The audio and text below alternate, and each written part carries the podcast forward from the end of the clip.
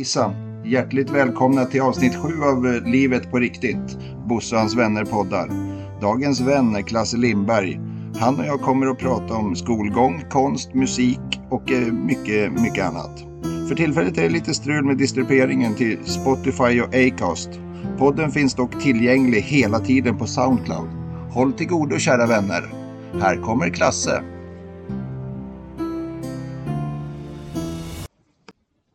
Hej och välkommen Klasse Lindberg till min podd. Svinkul att du kunde vara här. Kaffe bjuds det på och jag får även en räkmacka.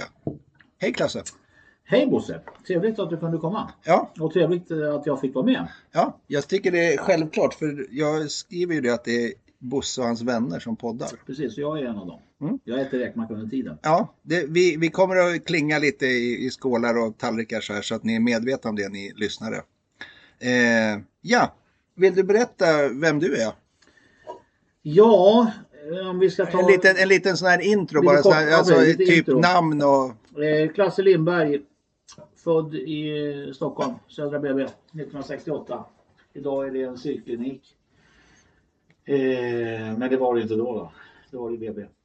Sen bodde vi i Missmarkransen, tills jag var ett och ett halvt-ish någonstans. Sen flyttade vi över till Bredäng. Och därifrån flyttade vi till Strängnäs när jag var runt sju bast. Mm. Och någonstans så träffade jag ju dig då. Strängnäs är en gemensam nämnare. Precis, mm. Exakt. Bla, bland annat. Vi har flera, vi kommer in på dem sen. Ja, ja, precis. Och hur jag känner dig, det har du inte ställt frågan, men det kommer du fråga. Men ja, så du kan ju köra på det. Jag kör vidare, du ja. Kan ställa en fråga. Det är ju Långbergsskolan. Förmodligen. Och vi var väl busfröm där bägge två. Du är ett år äldre än mig så att... Mm. Eh... Det här ska bli spännande. Det här har ja. Inte jag en aning om, kära lyssnare. Precis. Men vad Klasse ska säga nu. Vi har ju en, en nära vän som är gemensam nämnare. Tommy Törnblom. Där fick, du, där fick du Tommy. Ja. Där fick Tommy. Ja. Han gick ju din klass då. Ja. Och Tommy och jag bodde ju grannar på Läktisvägen när vi flyttade från Stockholm till Strängnäs. Och vi har ju hängt ihop eh, sen dess. Mm. Och gör det fortfarande. Så att det är väl där jag känner det gemensamma nämna först främst. Mm. Och sen, så, ja, sen har du väl följt varandra. När det, ni började Vasaskolan mm. ett år innan oss då. Och sen så då gick ni i klassrummet ovanför oss. Mm. Så att det fortsatte väl då. Mm. Så. Sen flyttade ni ut till Åker. Ja. Och det gjorde ju även vi. Ja. Bara att jag var ju bara där en termin. Jag tänkte säga, du var inte kvar. Nej, så precis. Länge. En termin sen så slets jag upp för jag var tvungen att flytta med morsan och farsan till Västerås. Mm. Och, och var, varför de här, vad man säger, det är inte varit extremt många flyttar men ändå vart flyttar. Vill du berätta, du hade ja. en, en tidig epok i livet där precis. Som, kan du berätta lite om, om de här? Absolut. Din, din pappa har ju varit drivande där då. Precis, ja. Och det är en... Anledningen till flyttningen det är ju mm. att eh, farsan då var dykare. Och det var ju även farfar var ju dykare, gammelfarfar, det är hela den si- sidan av släkten var ju dykare. Då. Så att eh, farfar tog upp Vasaskeppet och eh, det var väl nästan lite, lite tävling men han satte väl ribban ungefär för eh, dykarna där var, ja, för att visa vad som var en bra dykare ungefär. Då. Så mm. att eh, och farsan, hans sätt att bräcka eller göra något stort, det var ju att komma iväg till Afrika då, mm. till Liberia, så att då flyttade vi ju dit då. Och eh, valet han hade det var att vara offshore-dykare eh, på oljeplattformar mm. utanför Norge då. Men då hade han varit, fått varit ifrån oss så mycket mer. Ja. Då ligger man väl ute ett par veckor och hemma ett par veckor ja. Hela tiden då. Och då, vart, eh, då fall det på alternativet att åka ner till Liberia. För då fick vi åka med ner. Mm. Och där skrev han på så att det var lite längre ett år då. då. Och sen hade var alternativet det var att skriva femårskontrakt men då åkte vi hem då istället. Mm. Och, och var dyker man liksom i, vad gör man i Liberia när man dyker? Är det någon svensk prägling på det? Ja, företaget ja, hette ja. ju Lamco. Det var ju Liberian American Corporation. Så mm. det var ju liberianskt amerikanskt svenskt bolag då. Ja. Och det var ju för att eh, Liberia är väldigt rik på naturtillgångar. Ja. Malm, guld, diamanter, gummi, ädelträ. Ja. Så att intressant vi... för västvärlden. Ja, precis. Ja. Och Liberia är ju ett, om man ja. kollar, kollar på det ur den synvinkeln, så är det ett av världens rikaste länder på naturtillgångar. Mm. Mm. Men samtidigt så ligger det ju bland de fattigaste länderna. Jag vet inte riktigt exakt vad det ligger på listan, men topp tio garanterat. Mm. B N P. Ja, ja, precis. Ja, men man tittar på det, exakt, den sidan av Afrika, så ja. är det ju väldigt mycket. Precis. Väldigt långt ner. Precis, så är det. Dina kopplingar till Liberia idag? Har du någon, eh, har du någon... Ja, faktiskt så har jag lite kopplingar. Jäkligt, det var kul att du ställde frågan. Lite intressanta kopplingar. Dels så har jag ju kvar några kontakter via Facebook givetvis. Ja. Gamla klasskompis, en som jag har kontakt med. Ja. Eh, här i Strängnäs så är det några som bodde i Liberia samtidigt. Ja, det Susanne Walter. Ja. Fick hon en liten... Precis. Precis, om den. Så de var där nere när vi kom ner. Mm. De var där under längre tid då. Hennes farsa Uffe, som du också känner, ja. var ju elektriker där nere. Så farsan hade väl inte direkt nära samarbete via jobb. Så det var ju det, det var ju nästan som svensk grupperingar. Mm. Jag förstår mycket väl det, det, de som flyttar från andra länder till Sverige till exempel, att just det här, att du, du drar det till de som kommer från samma land. Det, mm. det är ju ganska logiskt att du vill ha någon att prata med som du kan språk, ja, du kan kulturer, precis, och ja. allting. Och kanske fira jul med om man gör det, eller fira påsk med om ja, man gör precis. det. Och det var ju likadant för oss givetvis då. Att du... Sen var det ju att vi kände ju inte dem eh, från Sverige. Så när du helt plötsligt hamnar på andra sidan jordklotet och ja. får på att vi bor en och en halv mil bort från varandra. Ja. De bodde i Åker då. Ja, precis. Så är ju världen väldigt liten helt plötsligt. Väldigt tajt. Precis, så att eh, de har ju kontakt med. Mm. Eh, och sen så har jag, eh, vi har ju ett eh, fadderbarn i Liberia. Ja. Som vi betalar skolgången till. Ja. Och det är inte, vi bodde ju nere vid kusten då. Mm. Men det här är uppe i bergen som hon eh, håller till i en skola då. Har du varit tillbaks till Liberia? Nej, Nej. men däremot så har jag fått eh, erbjudanden om att åka tillbaks. Och det var väl nära och nära. Ja, det är ju inte mer än att man... Det avgör man ju själv. Ja. Det är ju bara, eller inte bara åka ska jag säga. Men har man eh, råd att åka så är det ju bara att åka ner. Precis. Men eh, jag fick i alla fall möjligheten och förfrågan att åka ner i en grupp då. Mm. Och det är en kvinna från Stockholm som håller i. Eh, hon åker ner en till två gånger per år. Försöker hon göra. Ja, okej. Okay. Och... Eh, de åkte ner en lite större grupp förra året. Nu har jag haft problem med mina opererade axlar och ja. hjärtinfarkter och allting. Så att det är inte bara vart åkt ner. Det är kanske inte det bästa land att åka ner till när du har haft problem med någonting. Eller Nej, har problem med lite någonting. Sjukvårdstänket där. Exakt, precis. Men jag tänker knyta tillbaks. För du har sagt, du räknade upp dig och mig från Långbergsskolan och Vasaskolan. Du berättade om din... Du gick i skola i Liberia, att du pröjsar skolgång för en flicka där nere och så vidare. Men, ja.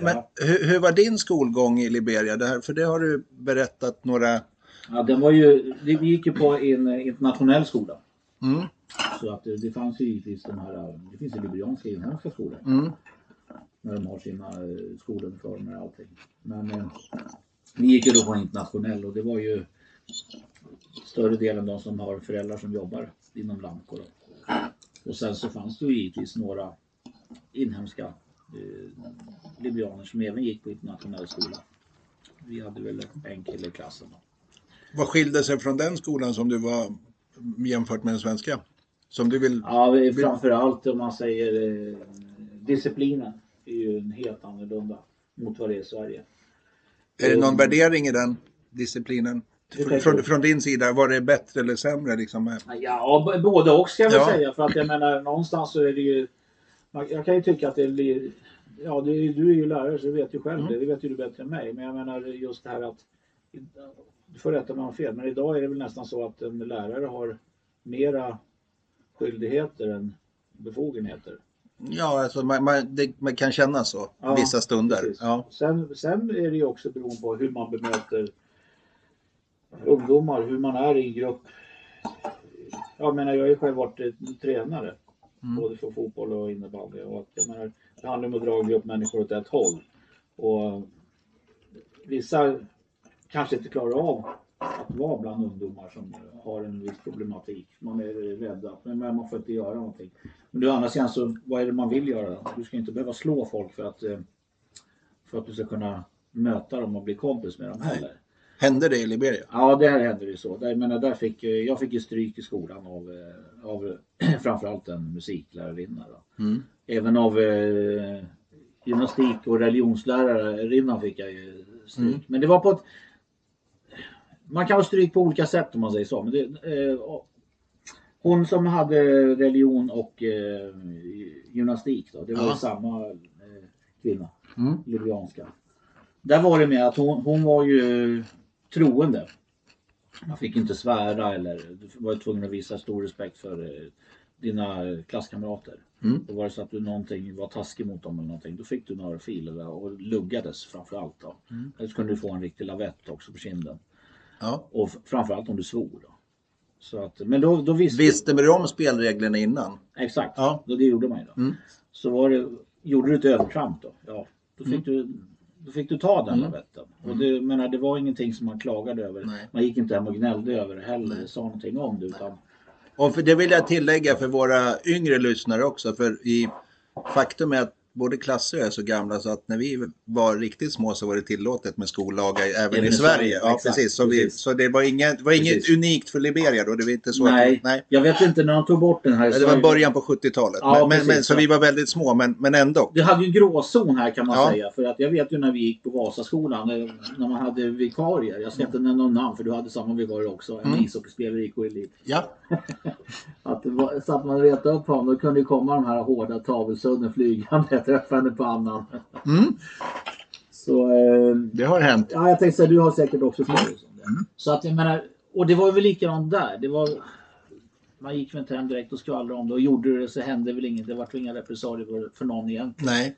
Så att det fanns ju en gråzon i Sverige mm. när vi var små. Mm. Men det, där... det kan ni tänka på, kära unga lyssnare, framförallt det här med att lyfta episoder och händelser ur det sociala sammanhanget och lyfta det till ett nytt, till exempel tjugo tjugoett, så, så ter sig det väldigt konstigt. Ja. Att, man, att man slår barn i skolan till exempel, det, det, precis. Då är det liksom anmälan om pangbom numera. Ja. Så, så men... Om man tar, inte ta tag i man. Nej, precis. Men, men, men det finns ju... Det, det ursäktar ju inte kanske att man slår någon, men det, fanns, det finns ett annat socialt... Eh, Precis, och sen, men sen som sagt, det beror på hur, hur den där smällen är, hur den utdelas, hur den byggs upp runt omkring den. Jag menar, i, i det andra fallet då så har vi ju en musiklektion med en engelsk musiklärarinna. Som, ja, det, jag, jag kommer ju så väl ihåg det. Och, ja, hade man kunnat åka tillbaka med en tidsmaskin så hade jag åkt tillbaka till igen. Jag hoppas hon är död, vilket var alltså. Men hur som helst, jag, jag provocerade ju lite även där. Jag eh, tog ju med mig en påse rostade nötter. Man, man hade ju inte vet, lunchas, utan det hade ju typ sesta mitt på dagen. Ja. Man åkte hem och käkade lunch då. För att det fanns ingen skolmatsal. Men eh, de här rostade nötterna tog man ju gärna med, så de åt man lite överallt. Och då var det väl själva grejen att jag skulle ha med mig den påsen i inspektionen och skulle försöka äta dem utan att någon såg det. Mm. Man ville väl spela lite balla ja. då. Jag har ju varit så hela mitt liv, det vet ju du. Ja. Så då satt jag ju åt de där rostade nötterna och hon hade väl ögon i nacken och såg det i vilket fall då, så att jag kommer inte ihåg exakt vad hon sa, men det var väl Lindberg eller om hon sa Klasse eller Klasse att jag skulle släppa det jag hade händerna, och det sa hon med ryggen vänd mot mig. Och då, då, då släpper man på en gång, för man vet ju vad som väntar. Mm. Och sen kan det vara lite olika hårda straff då. Hon, det var väl lite hårdare i det här fallet då. Och då eh, gick hon eh, först eh, och tog upp påsen med jordnötter. Och sen så gick hon och delade ut till hela klassen att alla skulle äta. Och eh, vid det här laget så börjar ju de andra klasskamraterna grina då. För att de vet ju vad som väntar. Så att, mm. Men eh, det, var, det, var, det var ingen som vågade opponera sig, utan alla äter då. Så redan där har ju att de trycker ner ordentligt. Mm. Hon skapar ju en riktig jävla stämning själv då, mm. med det där. Och sen så går hon runt med en sån här tjock, fyrkantig, du vet en bred eh, pekpinne. Ja. Och går och slår den handflatan och går runt mig då. Och går runt i klassrummet med sina högklackade dojor som klappar om golvet. Jag vet, jag glömmer aldrig det där. Och sen så står hon ju då bredvid min bänk. Och sen får jag händerna på, på, på locket då, på bänken. Och sen så sen drämmer hon ju till allt hon orkar. Och man, du vet, man, du får inte dra. Drar du bort händerna, då får du ännu mer stryk. Ja. Så att det är bara att låta händerna vara kvar på bordet. Så att de spräcker ju knogarna på mig då. Man får ju, jag är nio bast då. Ja. Så, och sen så det är ju inte nog med det. Utan när hon har slagit klart så ska jag även stå längst fram vid, ja, med skamvrån om man säger. Mm. Ansikte invänd mot ett hörn. Medan, och hon var ju också troende. Det var ju många av de där lärarna som var troende. Så hon sitter med dem och spelar sina orger med sina pumppedaler. Mm. Sen så ska de sjunga de här kristna sångerna som fick göra resten av klassen då. Mm. Och de gråter ju, många av dem då. Och det vet du, det var ju det, fast hon slog, det var ju att jag, man vågar inte grina precis. Nej. Att du är bara rädd för att du får mer stryk. Ja. Så att det är bara att ta stryk, ställa sig skam, i skamvrån då. Och härda ut det ungefär. Och sen vart jag ju hämtad av farsan som jag varit varje dag då vid lunchtid då, för att då åker vi hem och morsan var ju hemma fru där då, så att hon, mm. men därmed har hon fixat ju inte maten för det, för det hade vi ju personal till. Mm. Det har man ju till allt möjligt där, så att hon hade ju inte, hon kunde inte laga mat för det här. Så att, men maten väntade i alla fall vid lunchtid och sen så farsan hämtade upp och så jag, jag sa ju ingenting i bilen utan jag var väl bara tyst och gömde händerna. Mm. Och sen när vi kom hem så eh, gick jag direkt in på mitt rum. Jag ville inte äta. Och de försökte fråga vad det var. Och jag, då bröt jag väl ihop då. Och visade händerna med spruckna knogar. Och då, då tog det ju hushelvete. Då, då var det farsan ordentligt förbannad. Så att vi åkte tillbaka till skolan. Och eh, det var en svensk rektor som hade.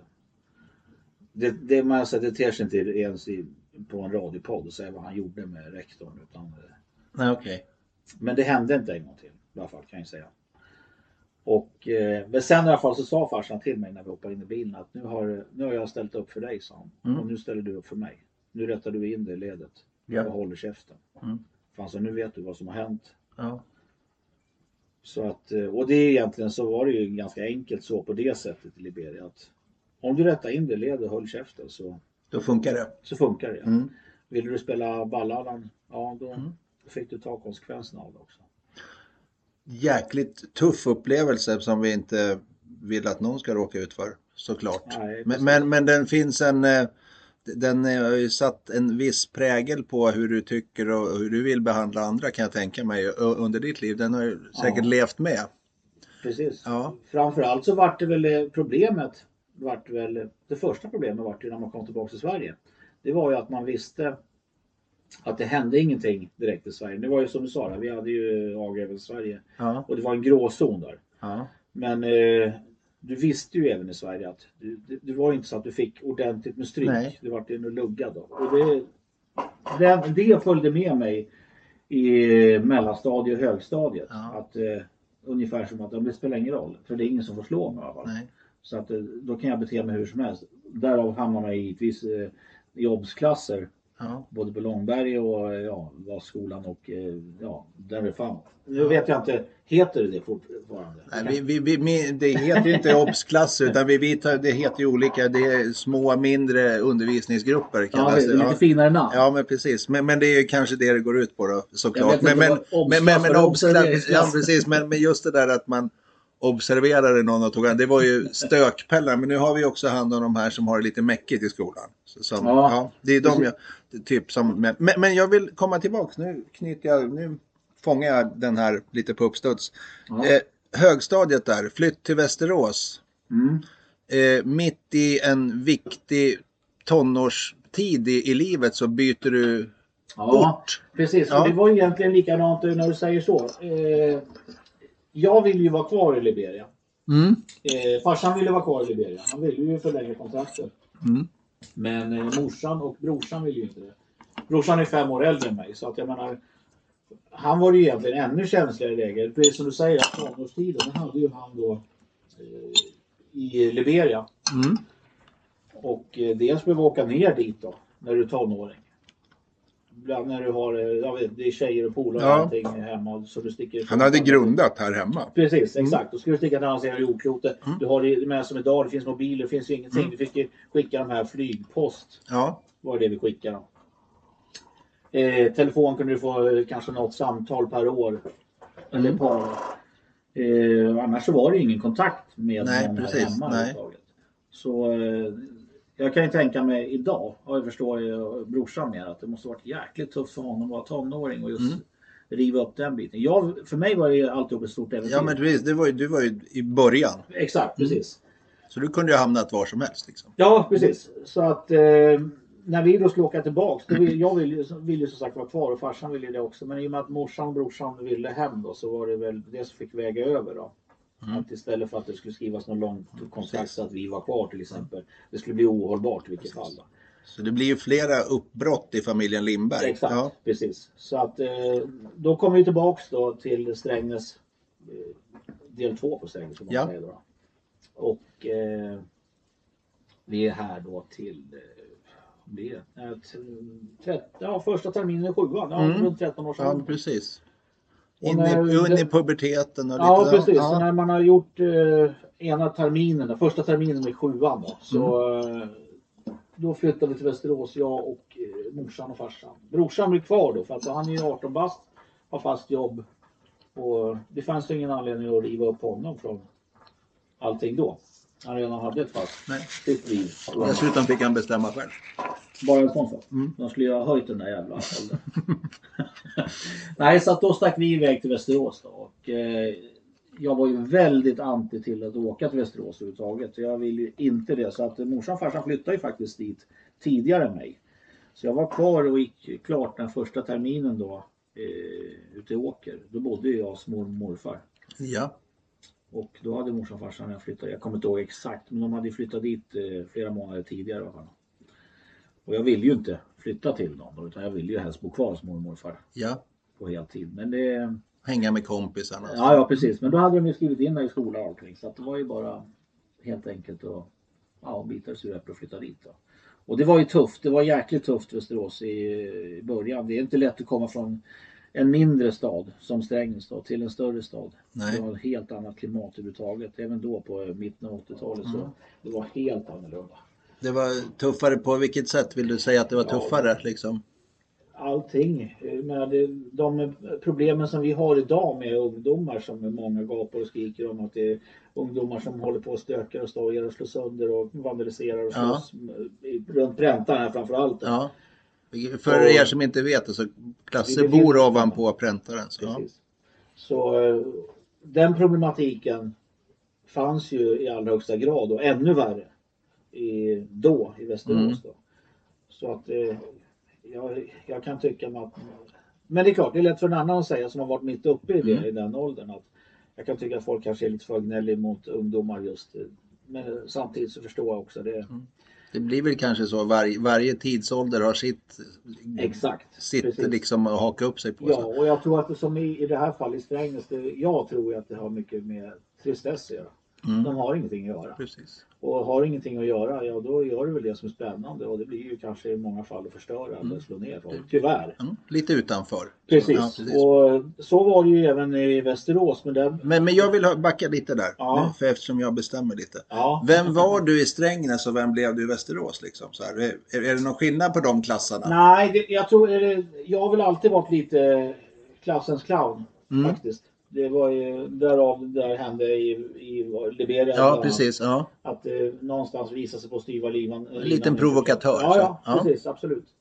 Och eh, var väl så även när vi bodde i Stockholm också. Mm. Och, Men vad hände, var... vad hände i Västerås då? Du sa det var, det var tuffare... Ja, jag fick byta skola först. Jag menar, först då fick jag, vi bodde mitt inne i centrala Västerås. Så mm. först fick jag gå i en skola, en gammal skola mitt i stan. Med sån här galler, hiss, du vet sån här hiss med mm. gallerdörrar. Det var riktigt gammalt fort. Och där, jag kom in på kant med allihopa. Jag hade väl ingen egentligen.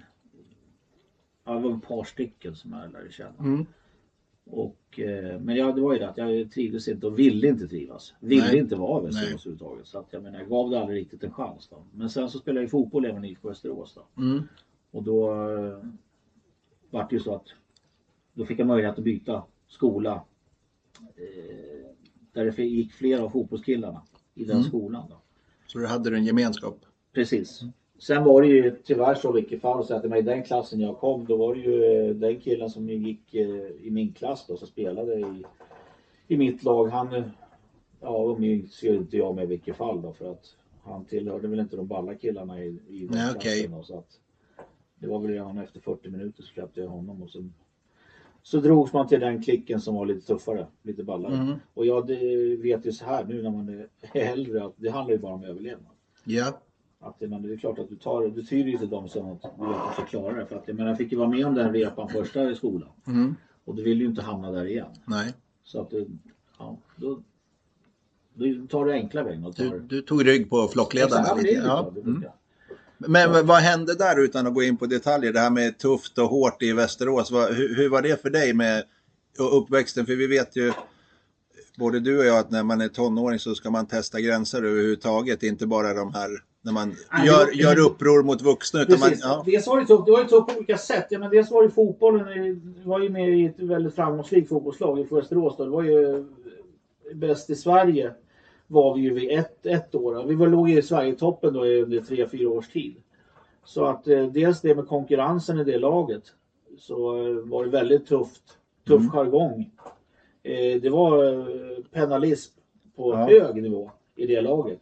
Och det var mobbing och förtryck på riktigt hög nivå. Och det var, menar, ledarna såg mellan fingrarna på det. Utan det var alltså, en uppf- laget fick själva uppfostra. De kände att det hörde till. Ja, mm. precis. Och det var ingenting som man var van vid från I C A i Strängnäs. Utan det var på en helt annan nivå. Och det var ju antingen så anpassade man sig till det. Mm. Eller så var, gick man därifrån och kom inte tillbaka.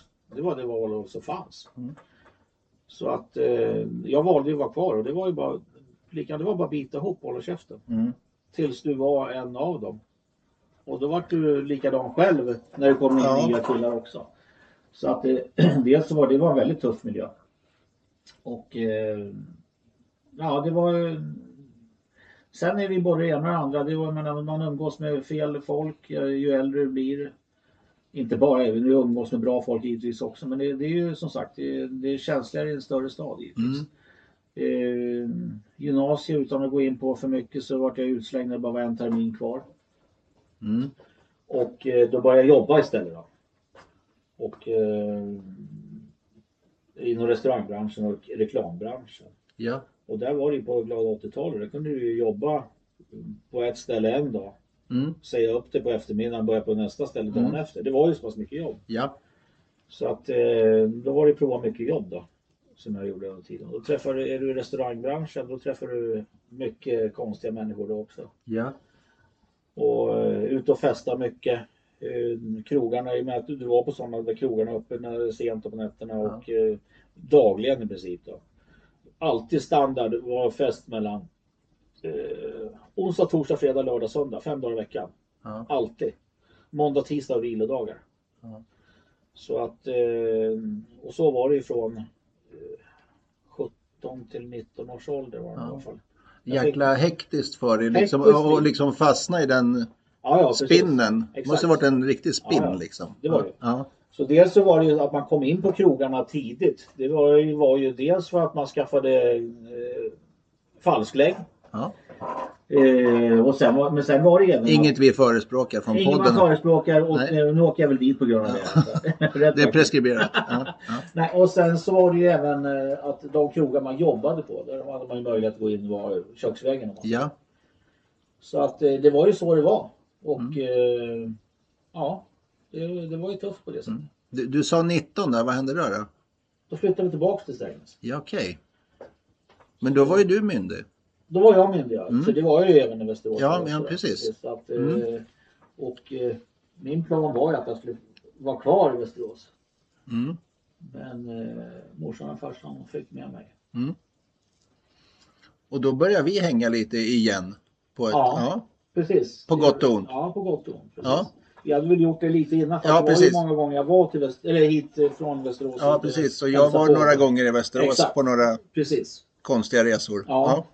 Ja, du har ju också ut, anknytning till Västerås. Utan att gå in på ja, några exakt, detaljer. Ja. ja, det är mycket det här folk får läsa mellan raderna. Ja, precis. Nej, så ja. Så är det väl där då i korta drag. Som jag... Och då landade ni i Strängnäs igen där när du var typ nitton-ish. Ja. ja. Och vad hände där då? Ja. Vad gjorde du då? Vad gjorde jag då? Fan vad svårt för det. Måste ju tänka efter. Nu blir det så här, får du trycka på, så kommer inte ihåg. Ja, men vi sparkade, vi sparkade igång ett innebandylag. Det gjorde vi. Vilken ungefär. Ja, precis. Ja, var det den vevan? Ja, ja, ungefär. Var det någonstans på minus något år ja. Kanske. Jag var med och flyttade. Ungdomens hus var ju en gammal fritidsgård. Ja. Som låg nere på Tegersgatan trettiofem. Ja. Men innan så låg den ju i, ja, man ska ju förklara då, gamla Thomas Arenas lokaler. Mm. Nej, idag ligger inte det... Det, det är ett ålderdomshem och lite, ja, lite sånt i... Thomas Arena kan man. Ja, men precis. Där i krokarna. Ja, ja, precis. Där låg ju då en fritidsgård i källaren. Ja. Så att eh, jag fick väl, jag tror att jag fick eh, någon sån här, ja, det var ju så populärt där ett tag med, med beredskapsjobb eller vad det hette. Mm. Jag tror jag fick någon sån här beredskapsjobb och, och jobba som fritidsledare. Mm. Och hjälpa till att flytta den fritidsgården ner till trettiofem. Och sen var jag kvar där. Fick väl jobb hos dem och så var jag där, jag kommer inte heller ihåg hur länge det var, något år eller två mm. år. Och det var i samband, samband då med innebandyn. Ja, precis. Att jag själv ja. Spelade innebandy. Det stämmer. Uh, ja. Så, så, så där är vi liksom med Strängnäs innebandyklubbs födelse och lite med sådana ja. Saker. Bl- bland annat, det liksom var ju, det, det är många bäckar små där som tåtades precis. Ihop från en Från en Strängnäsliga i Korpen, bland annat. Ja, men det var ju samma ja, som jag var Västerås. Ja, ja precis. Ja. För att Västerås var ju stora innebandy ja, då. De var ju tidiga. Ja, precis. De hade ju ett lag som hette Thomasgården. Mm, precis. Ja. Fritidsgården hette ja. Och de var ju ja, ledande i Sverige. Ja, det var det första S M-guldet kanske ja, till och med. Exakt, ja, precis. Så fick vi in lite innebandykuriosa också. Ja, ja, det är jävligt intressant ja. Faktiskt. Men, men sen så vet jag där när du var där i, vi som känner dig i klassen vet ju att du är en oerhört duktig konstnär och målare. Men var, var, när kom det in i ditt liv? Det här med... Det har ju varit med ja. Ända från barnsben. Ja. Så det har ju funnits hela tiden. Ja. Har gjort. Och jag vet ibland så tog det lite överhand och ibland så försvann ja, fejdar ut lite och så här. Exakt. Och det har ju haft mycket eller ja, att göra med. Det har ju, har ju blivit så att ja, men har du jobbat med något helt annat så har det inte funnits så mycket tid över nej. Det egentligen. Eh, nej, jag började ju rita tidigt. Det intresse har alltid funnits. Ja. Morsan var duktig på, hennes dröm var ju alltid att typ, bli designer av någon ja. Form. Typ så så att det, var, det har ju funnits där. Farsan var duktig på att rita med. Ja. För jag vet ju, är duktig på ja, för jag vet ju när vi, vi hängde där ett tag, då var det ju tecknings- eller bildlärare. Jag vet inte ja. Om det hade bytt titel då redan, för det hette ju teckning när vi var unga. Ja, men sen precis. Så hette det ju bild. Som, ja, men, men, fråga, eller? Ja, men jag vet någonting. Inte. Ja, teckning, bild, ja. Ja. Och, och det livnärde du på ett tag. Ja, ja. Under ett par års tid. Ja. Men, men jag vet ju också eftersom vi...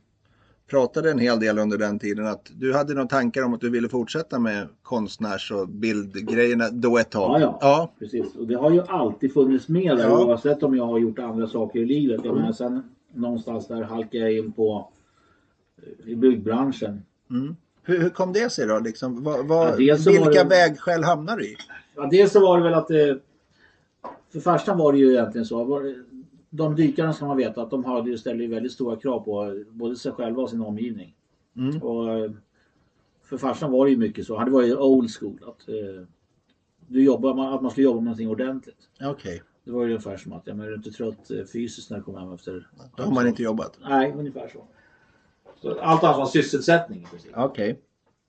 Så att, och morsan jobbar ju som biståndsanläggare inom psykiatrin. Då, så att jag vet inte, det var väl, det var väl en eh, okej okay sysselsättning. Okej, okay, ja.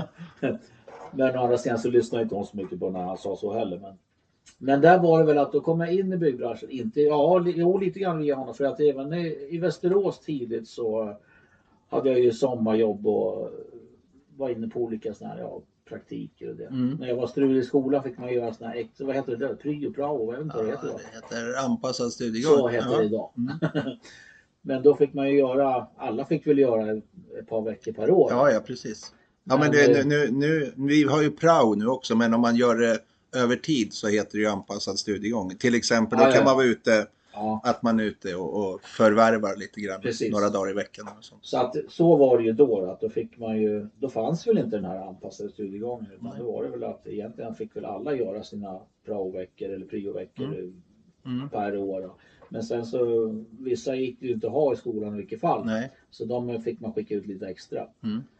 Det var ju i samband med att man körde de här västindien-resorna. Ja, precis. Hade man ja. varit, gått i skolan året innan där, eller, då, eller året efter då, då ja. hade man väl fått kanske sätta på en västindien-resa. Då hade du kunnat varit ute och rest. Exakt, ja. precis. Så att man är född fel år kan man säga. Ja. Nej, så att då var det väl lite extra sådana veckor och då kom jag in i byggbranschen där också, man säger Västerås, mm. med via farsan som, då hade jag slutat jobba som dykare och var byggnadsingenjör, så att då fixade jag han olika praktikplatser till mig. Mm. Men då i Strängnäs när du, när du inte längre höll på med, med bilden och så, ja. då kom du in på någonting? Då kom jag in på, måste jag tänka efter det här. Du var på lite... jäkla mycket olika jobb som ja. jag gjorde då. Men du gjorde en hel del? En hel del gjorde jag. Var på i läkemedelsindustrin tack vare brorsan då. För han var där nere så jag kom in vid några tillfällen. Men eh, byggbranschen, det var mycket... Ja, i början var det nog hallmontage. Ja. Hallmontage, partytält, ja. eh, evenemangshallar och tält. Eh, ja, på den vägen. Ja. Och sen var det väl olika... Det var ju likadant där. Man, det var ett tag på nittiotalet vid den här krisen där. Då försvann ju alla byggjobb. Ja. Sen helt plötsligt började blomstra igen. Då kunde du komma och hoppa in och jobba lite överallt. Ja. Det var ju snickarjobb och det var murarjobb. Och det, ja, sen slutade med att jag var plåtslagare i tjugo år. Ja. Så, och därav axeloperationen. Ja. Slitage som man säger. Mm.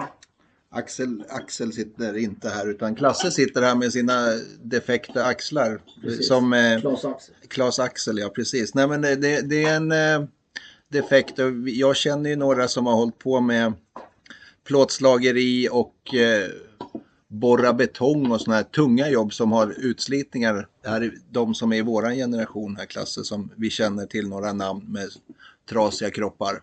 Ja, ja. Det och, och det är ett gäng. Men, och det är ju tragiskt. Men, men då vet jag också nu när du... Nu är du väldigt kreativ i ditt skapande med, med konst igen. Ja. Utställningar på G, du flyter på, du säljer original. Du säljer tryckta...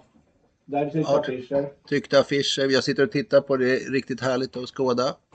Och, och den här kreativiteten som har kommit nu tillbaks där, att du kör på. Nu kör vi lite paus här, kära vänner, en stund. Ja, och där var pausen slut, kära vänner. Ni märkte inte av det, men vi fick lite kreativ snack här i pausen. Och Klasse, han käkade lite mellan snacket. Så, eh, han eh, bakom spakarna här, Konrad, han har redan tryckt i sig sin räkmacka. Men eh, vi ska återkomma till eh, livet och konsten och kreativiteten framför allt. Mm. Mm. Berätta, var, var kommer den nu? Du, du, liksom, du har alltid varit intresserad, men var, vi ska nämna det också som ett litet stickspår. Du måste, måste vrida den av sidan. Jag sa, nu ska jag hälla i... Vadå? Ja, du, sådär. Ja, sådär ja. Ja, ja. Nu är det tur att det inte är bild på det här. Så ni ser hur korkat jag beter mig med en termos. Ja, jag tar den. Så. Ja, jag fortsätter. Ja, nej men det har ju också... Vi har glömt en väldigt stor bit av våran uppväxt här, märker jag. Mm. Musiken. Ja. Ja. Och den har ju ihop med din skapande, tycker ja. jag, i mångt och mycket. Men, men lite musiken som har varit ett tema. Vi har ju alltid varit musikintresserade i det gänget som vi har hängt. Ja. Och även, vi har haft olika ingångar till musiken, men ändå, det har varit viktigt för alla oss. Vill du berätta om musiken? Och då kan vi komma in på en annan kärvän angående musik. Som, så. Tänker ja, jag på jag Urban. Tänker på Butanblom. Ja. Men, men ta lite musikhistoria först. Ja, jag spelar ju inga instrument själv. Nej. Men... Förutom att jag har stort musikintresse. Mm. Och framförallt... Men det är som jag. Mm. Mm. Och nästan, ett fan, eller nästan, ett fanatiskt intresse av Led Zeppelin. Jo. Lite säckliknande. Ja. Du är... Sjukt fanatisk. Pastor. Ja, ja. Led Zeppelin-pastor. Ja, så. Ja, nej, jag vet inte. Hur kom de in i ditt liv då? De kom in kom in i Västerås. Jag var, mm. kunde vara fjorton tror jag. Mm. Så var det första gången jag hörde dem. Det var en, en kille som var, ja, måste tänka efter, var en kille i fotbollslaget. Mm. Hans brorsa, storbrorsa. Mm. Var, ja, lika, liksom en annan då, Led Zeppelin fanatiker. Mm. Och då, ja, han lirade en låt för mig, No ja. Quarter. Ja. Och då fastnade jag. Du blev frälst? Ja, ja, på en låt bara. Smack. Precis. Sen har det varit en, en, del av, en del av ens liv. Ja. Skjutigt. Ja. Spännande det där. Som du märkte idag när jag får för mig att köpa en gitarr. Ja, så. Precis. Ja. Ja. Men jag tyckte den var lite för billig. Men... Ja, precis. Det går nog att hitta dyrare. Ja, precis. Jag vet att det finns dyrare. Ja, precis. Ja. Nej, men det är spännande. Och då är med musik, det är konserter och ja. Fara runt i precis. Olika arenor. Träffa kändisar. Ja. Och det var ju framförallt Ubbe då. då som Ubbe du... som vi kommer precis. In på här. Som... Ubbe bodde, det är ju brorsa då till Tommy som vi pratade om tidigare. Det är en gammal klasskompis. Ja. Ubbe var ju, var ju storbrorsa. Ubbe lever inte, eller är i storbrors fortfarande är man ju då. Men Ubbe lever tyvärr inte idag. Men han lärde ju känna tidigt också. Från jag var sju år då. Mm. Och eh, sen hängde han med hela livet. Och han jobbade ju, ja, nu vet jag inte exakt hans roll, men han jobbade på Åhléns skivavdelning i Stockholm. Ja. Och det var ju Nordeuropas största. Gigantiskt stort tyckte vi då. Ja, vi Nordeuropas var, största ja, skivavdelning var det. Ja. Någonting sånt. Och jag tror att han var inköpschef eller någon ansvarig där. Men sen, jag vet inte, han hade säkert andra, det måste det för nog ha med Tommy, han hade nog säkert någon annan titel så också för att det var ju, om han jobbade upp med andra, med skivbolag till exempel. Mm, ja men det tror jag att han ja. Gjorde, för jag vet när han prioriterade bort mig några gånger när jag skulle upp och hänga med honom så stack han och käkade lunch med Eric Clapton istället. Ja, ja, skittaskigt. Ja. Ja.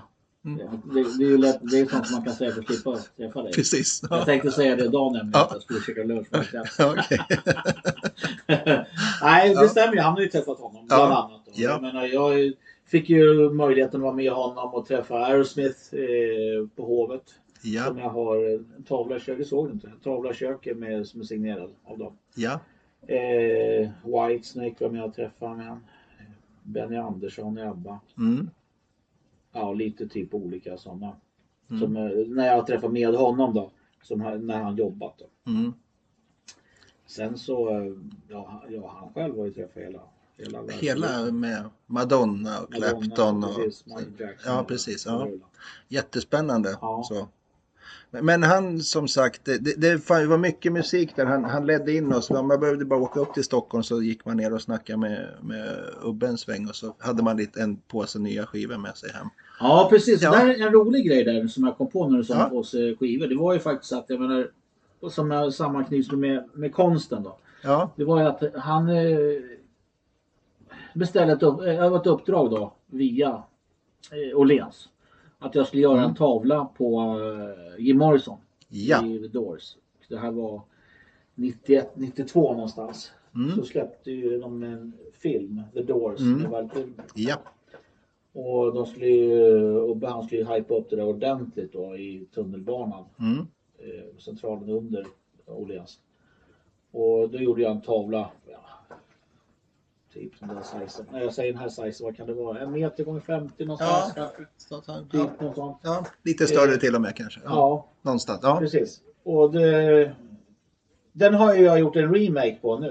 Mm. Jag tror att jag till och med skriver på Facebook. Den, den, svart när, den är egentligen bara svart när han hoppar. Mm. Och han är, det är siluettliknande om man säger. Mm.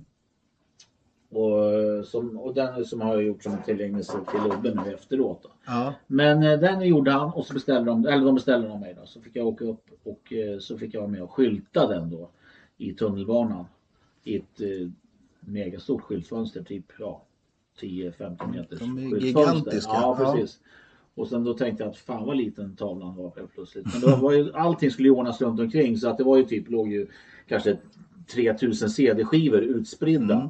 Som, och med belysning på så att det var från prisma och det var glänste mm. överallt. Och... För att säga som en parentes igen, jag som gillar parenteser. Precis den i början på nittiotalet så hade cd-skivorna slagit igenom ordentligt. Det, de exakt. Hade slagit igenom med stor buller och bång. Precis, ja. Exakt. Så att, ja, bara det var ju en... En grej i sig. Ja. Ja, nej, så att då fick jag med att göra i alla fall skyltningen för den tavlan då, som jag själv hade gjort. Och det vart ju, det vart ju jättesuccé där. Inte bara, inte min tavla, utan filmen vart ju, vart ju ganska stor då. Mm.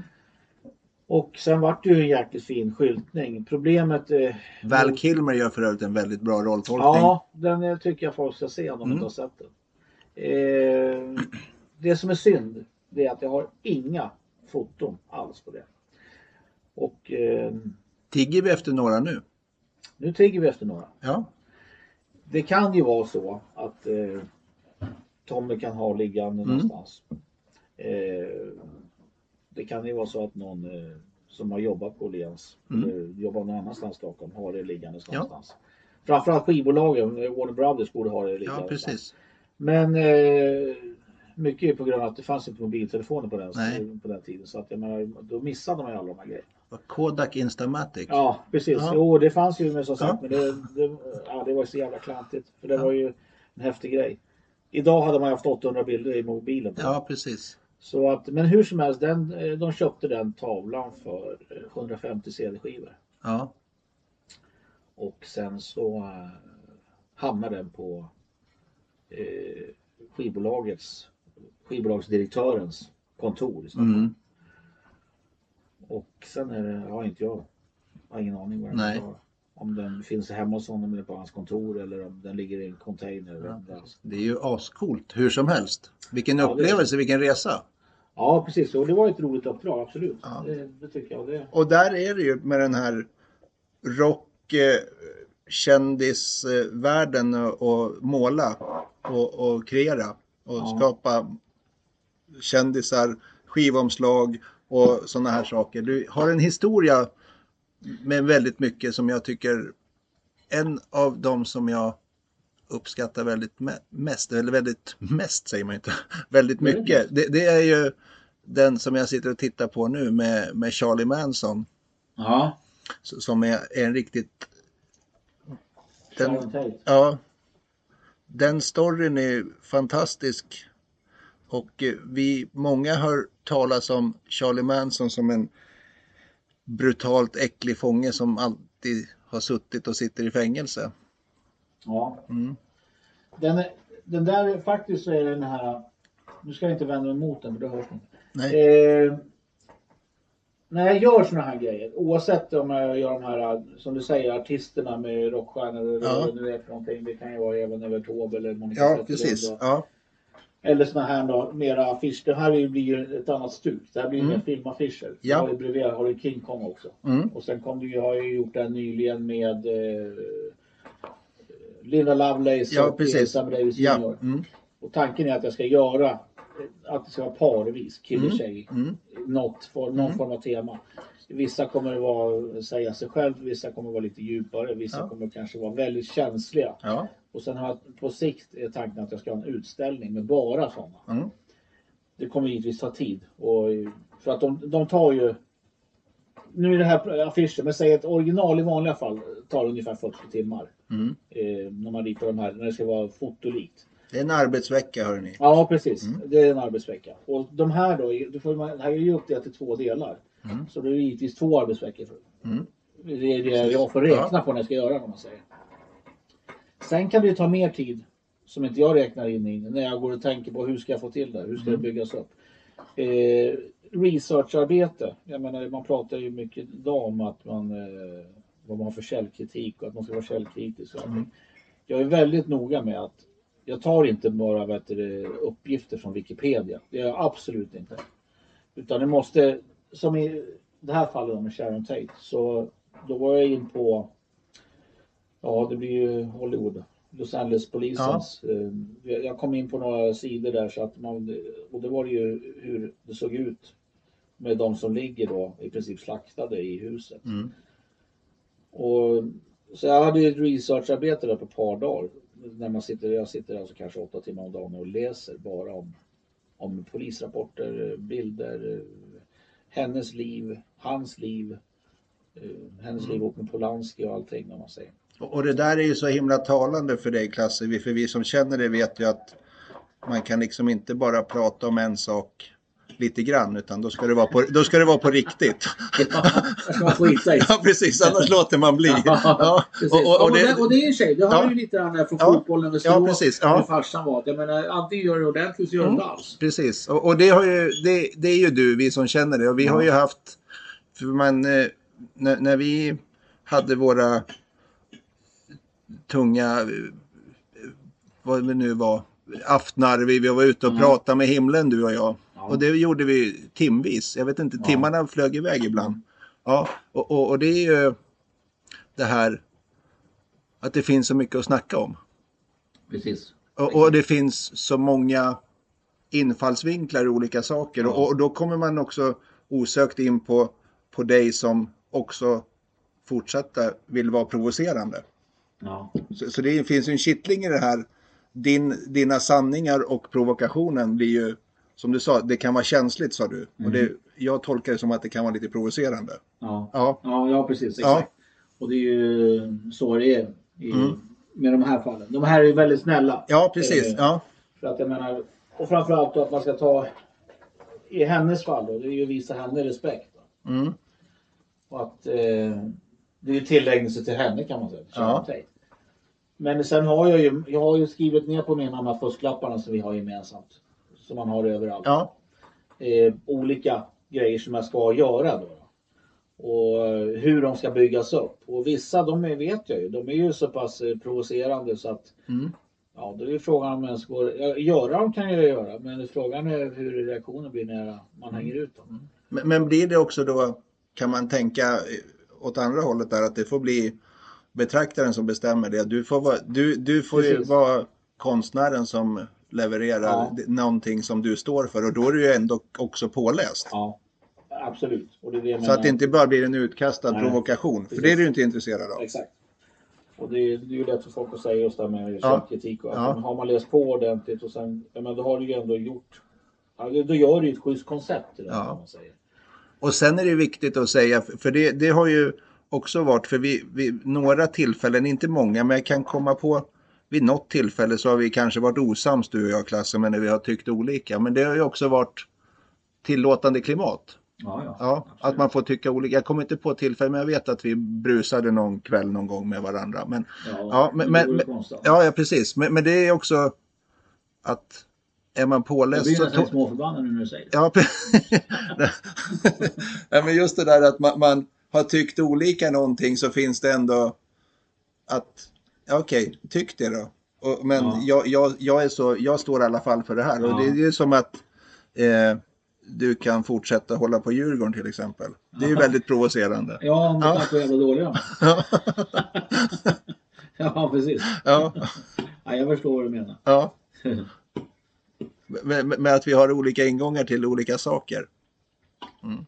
Och, och nu vet jag, du säger att du har din to-do-list, och, och sen så, jag som följer dig rätt slaviskt på sociala medier, vet ju att du har opererat din högeraxel nu, och då har den här finlirskonsten kommit över till en vänsterhandskonst som är lite mer eh, abstrakt. abstrakt konst, ja. som är väldigt spännande dock.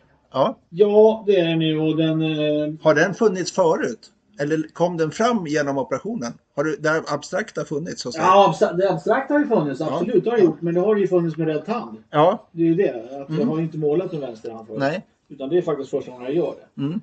Och det, det är klart, det blir väl mer så här, är du tvungen så gör du det till slut. Mm. Människan är ju bekväm i grund och botten. Att det finns ingen anledning att börja måla med fel hand. Nej. Bara för att. Du tänker inte bli mun och... fotmålare. Ja, det, Nej. det var brorsan som ja, sa att jag skulle ja. sätta det på marknaden ja. och göra tio tusen kort. Nykort. Nej, men jag blir ju väldigt imponerad av dem som behärskar det. Ja. För det är ju, ja, det är ju det är makalöst svårt. Mm. Och likadant där, många tror att det är en abstrakt tavla. Det är bara att kasta på färgen. Mm. Och det är klart, det är ju bara att kasta på färgen. Mm. Men du ska ju någonstans få att... Som det som jag pratar ofta om med tavlor, det är balans. Mm. Och det är det att kastar du bara på färgen, du får ingen balans. Du kan få allt på en sida bara. Eller? Ja. Och det är likadant där. Kan ska... du rita och måla så eh, finns det ett ganska bra knep. Det är att när du, när du nästan är färdig med en tavla, eller under tiden du jobbar med den, så kan du ställa dig och titta i den i en spegel. Ja. Då ser du direkt om du är rätt balans i. Ja. Och det är mycket sådana saker.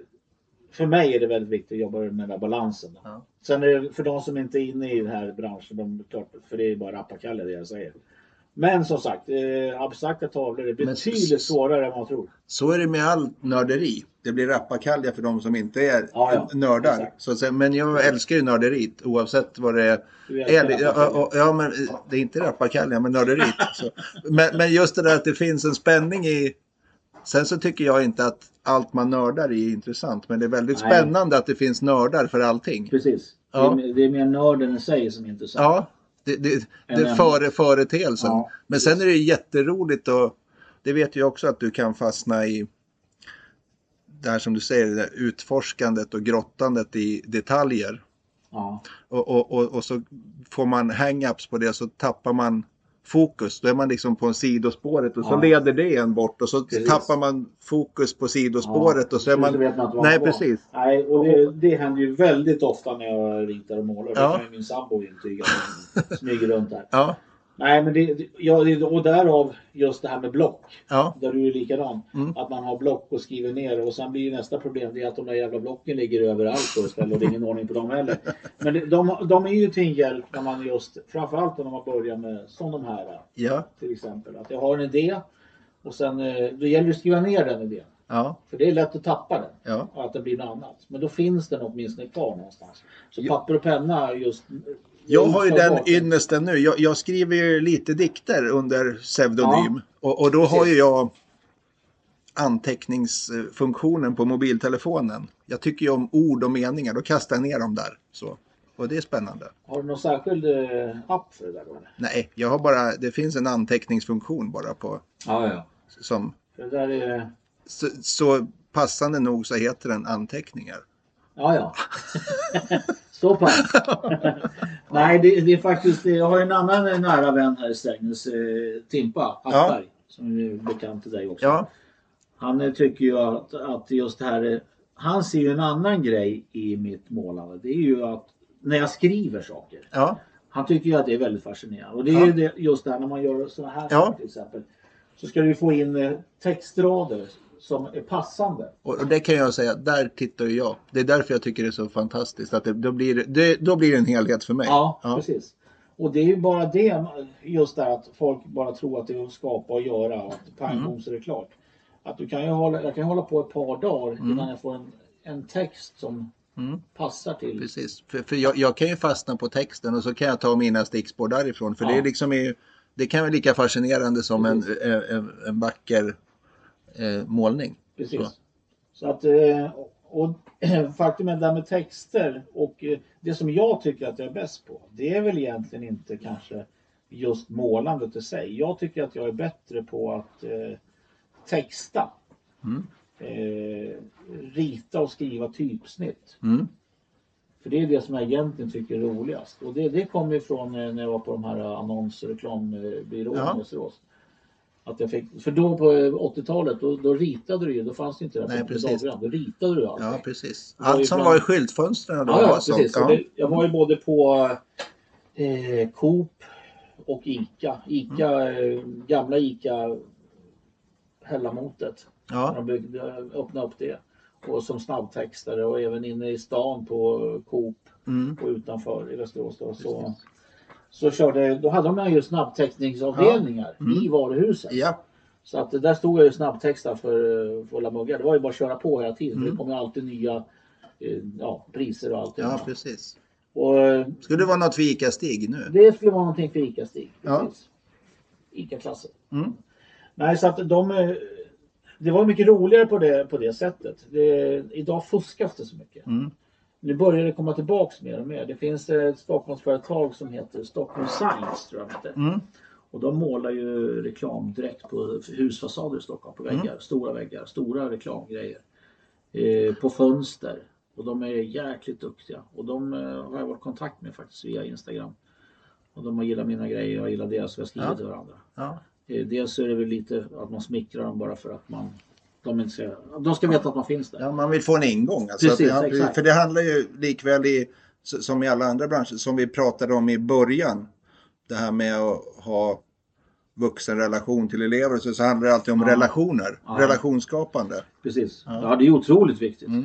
Och alla de kontakterna, former av kontakter, är ju viktiga. Mm. Och, och särskilt då när man håller på med det här konstnärskap, reklam, det är ju en väldigt, vad ska jag säga, det är ju otroligt stor konkurrens i det. Mm. Det är en tuff bransch på det sättet, det har ju alltid varit. Men samtidigt skulle jag vilja säga att jag menar, idag har du, du har ju så mycket mera nycklar till framgång. Du, mm. har ju, du, har ju, du har ju internet framförallt mm. som inte fanns då. Du kan ju nå mycket mer. Men det räcker att jag ritar en grej. Nu har jag ett öppet Instagram till exempel. Mm. Så att jag har ju mycket följare från Ryssland och Kina mm. och allting. Mm. Du ska ju aldrig nå. Nej. Man får en annan naturlig arena. Exakt, mm. precis. Så nu Så. behöver ju de inte åka hit för att titta. Precis. Nej. Så att det är väl likadant där nu när det har varit corona. Man eh, får ju likadant där tänka lite utanför boxen. Nu har jag ju utställning, pågående utställning då. Mm. Du var ju inne på det lite tidigare. Eh, I Tyresö, mm. Tyresö slott. Så är det en nu som håller på till eh, sista april tror jag. Mm. Är jag ute och seglar? Nej, Nej men jag april. tror att det är det. Ja. Ja. Jag tror att det var nästan två månader. Det hade jag kunnat. Men eh, hur som helst så... Ja, den pågår just nu då. Och sen när den är färdig, då är tanken att det ska vara igång en annan då, så nära inpå som möjligt i Östhammar. Mm. Och sen så ska det ju bara rulla på att det ska bli. Sen kommer den på Söder i Stockholm mm. på en krog.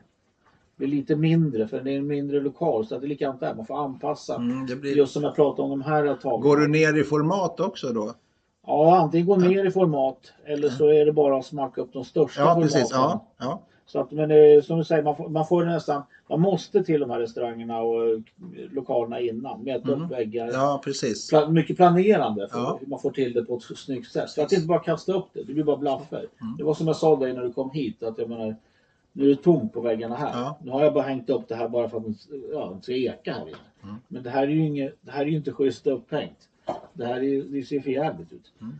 Och det, det, är ju det tycker inte jag. Nej, nej, men det är ju nej. halva grejen ja, precis, när du ska ja. hänga upp någonting. Att du får mm. struktur på det. Precis, jo men absolut. Det är, absolut. För det är inte bara...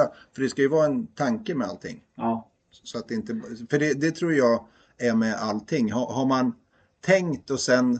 Om jag vet att någon har tänkt genom det här. Då vet jag att han har gjort det på riktigt. Eller hon har ja. gjort det på riktigt. Och sen behöver inte jag tycka om det, men då blir det äkta för mig i alla ja, fall. Precis. Och, och, och då, men liksom swishar man bara iväg med saker och ting och så, då blir det ju inte på riktigt. Ja. Precis. Och det, som sagt, som du påpekade förut, att jag är väldigt noggrann mm.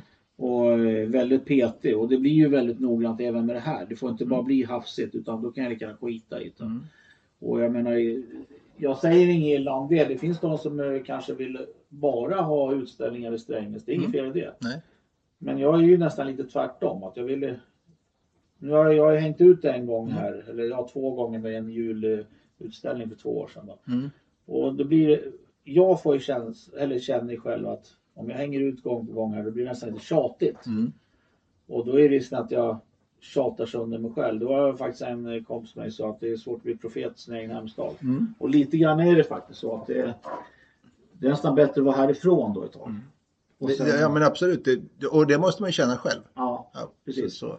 Så men sen det... så vet ju jag eftersom jag, jag ser dina, du är ju väldigt uppskattad i våran kompiskrets med din. Jag tror nästan alla vi vänner har... Det är fyra stycken.